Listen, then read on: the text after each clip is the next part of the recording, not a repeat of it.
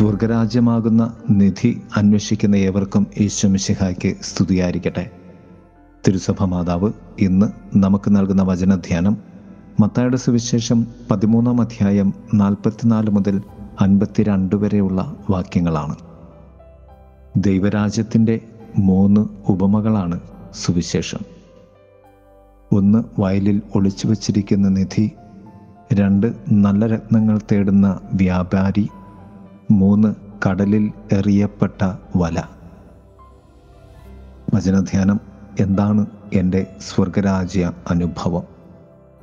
മൂന്ന് തലത്തിൽ ഈ ധ്യാനത്തെ നമുക്ക് ക്രമപ്പെടുത്താം. ഒന്ന് ദൈവരാജ്യ അന്വേഷണം. ദൈവരാജ്യ അന്വേഷണം എന്നത് ഭൂമിയിലെ മനുഷ്യ ജീവിതത്തിലെ ഒരു തുടർ കഥയാണ്. ഒരു വ്യക്തിയിൽ നിന്നും മറ്റൊരു വ്യക്തിയിലേക്ക് കൈമാറി കടന്നു വരുന്ന വിശ്വാസ വെളിച്ചത്തിലൂടെയാണ് അത് സാധ്യമാകുന്നത്.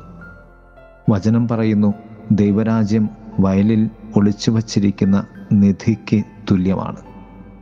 ആരോ ഒളിച്ചു വച്ച നിധി കണ്ടെത്തുവാനുള്ള അന്വേഷണമാണ് അത്.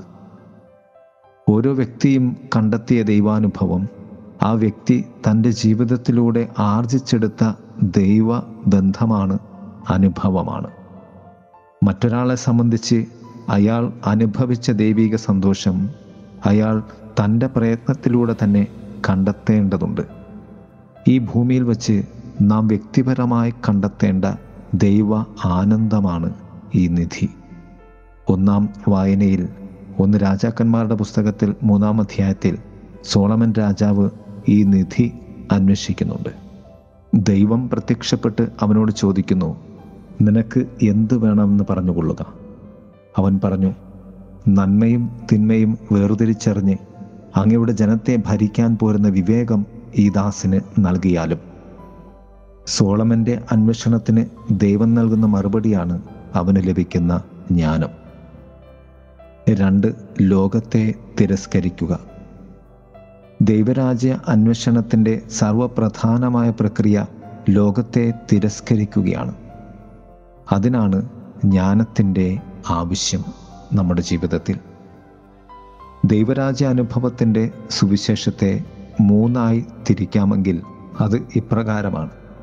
ഒന്ന് ചിത്രീകരണ തലം അല്ലെങ്കിൽ ദൈവരാജ്യത്തെ ചിത്രീകരിച്ചിരിക്കുന്നത് ഗോപനം ചെയ്ത നിധിയായാണ്. രണ്ടാമത്തേത് യാഥാർത്ഥ്യത്തിന്റെ തലമാണ്. അത് ദൈവരാജ്യം തന്നെയാണ്. ഏറ്റവും വലിയ യാഥാർത്ഥ്യം ദൈവരാജ്യം. മൂന്ന് താരതമ്യ തലമാണ്.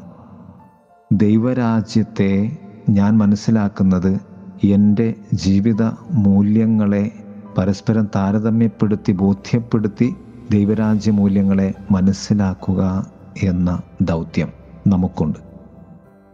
കർത്താവ് ഉപമയിലൂടെ ചിത്രീകരിച്ചിരിക്കുന്നതിനെ നമ്മുടെ വിശ്വാസ ജീവിതത്തിന്റെ യാഥാർത്ഥ്യ തലത്തിലേക്ക് കൊണ്ടുവരുന്നത് ദൈവരാജ്യത്തെ നാം ബോധ്യപ്പെടുമ്പോഴാണ്.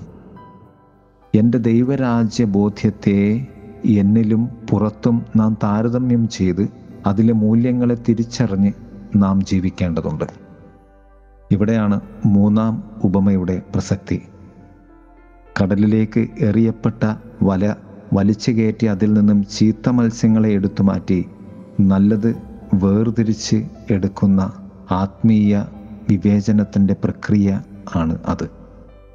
മൂന്ന് ദൈവരാജ്യ അനുഭവത്തിന്റെ ഒരു വേറിട്ട ചിന്തയാണ്. ഗോപനം ചെയ്യപ്പെട്ട നിധി മാനവരാശിയാണ്. നിലം വാങ്ങുന്നത് കർത്താവും. മാനവരാശിയെ വിലയ്ക്ക് വാങ്ങാൻ യേശുനാഥൻ നൽകിയ വില തന്റെ ജീവൻ തന്നെയായിരുന്നു. ദൈവരാജ്യ അനുഭവം എന്നത് നാം ക്രിസ്തുവിനെ കണ്ടെത്തുന്നതും ക്രിസ്തു നമ്മെ കണ്ടെത്തുന്നതുമാണ്. ക്രിസ്തുനാഥൻ പറഞ്ഞ ദൈവരാജ്യം നിങ്ങളിൽ തന്നെയാണ് എന്നാണ്. നമ്മുടെ കൈവെള്ളയിലേക്ക് അധരത്തിലേക്ക് കടന്നു വരുന്ന കർത്താവിലല്ലാതെ മറ്റെവിടെയാണ് നാം ദൈവരാജ്യത്തെ അന്വേഷിക്കുക? വലയാകുന്ന നമ്മുടെ ജീവിതത്തിൽ കുടുങ്ങിയ അഥവാ അതിലുള്ള ജീവിത അനുഭവത്തിൽ നിന്നും നല്ലതും ചീത്തയുമായ മത്സ്യങ്ങളെ വേർതിരിച്ചെടുത്ത് നല്ലതിനെ ശേഖരിക്കുവാൻ നമുക്ക് ആകണം. അങ്ങനെ ദൈവരാജ്യത്തിന്റെ മക്കളായി നമുക്ക് വളരാം. ദൈവം നമ്മെ സമൃദ്ധമായി അനുഗ്രഹിക്കട്ടെ. ആമേൻ. മധുരമാണീശോ